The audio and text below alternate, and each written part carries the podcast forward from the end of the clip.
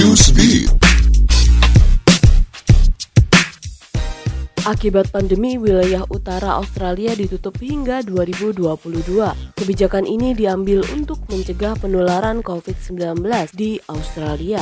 Selama 18 bulan ke depan, Menteri Northern Territory Michael Gunner akan menjaga dan mengendalikan perbatasan dengan ketat. Pemerintah setempat ingin melindungi dan memastikan keamanan kelompok rentan dari penyebaran COVID-19. Hingga saat ini Australia mencatat sekitar 22 ribu kasus dan 332 kematian, sedangkan wilayah utara belum ada kematian akibat COVID-19.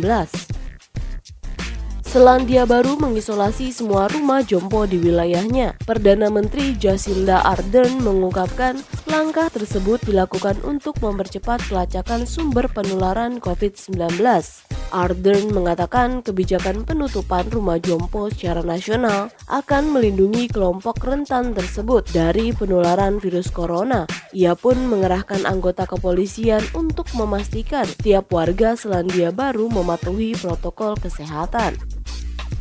Studi Universitas Leeds menyatakan penurunan emisi selama pandemi COVID-19 tak berimbas pada perubahan iklim. Para peneliti menegaskan perubahan iklim hanya bisa dicegah dengan pengurangan penggunaan bahan bakar fosil di dunia. Penurunan emisi akibat kebijakan lockdown dianggap sebagai perubahan sementara yang tak akan berdampak besar.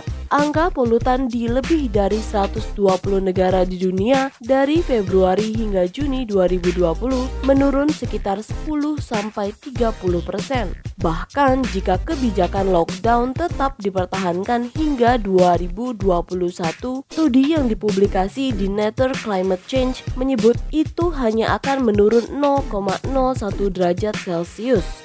Sedangkan untuk mempertahankan 1,5 derajat Celcius, emisi global harus turun 7,6 persen setiap tahunnya.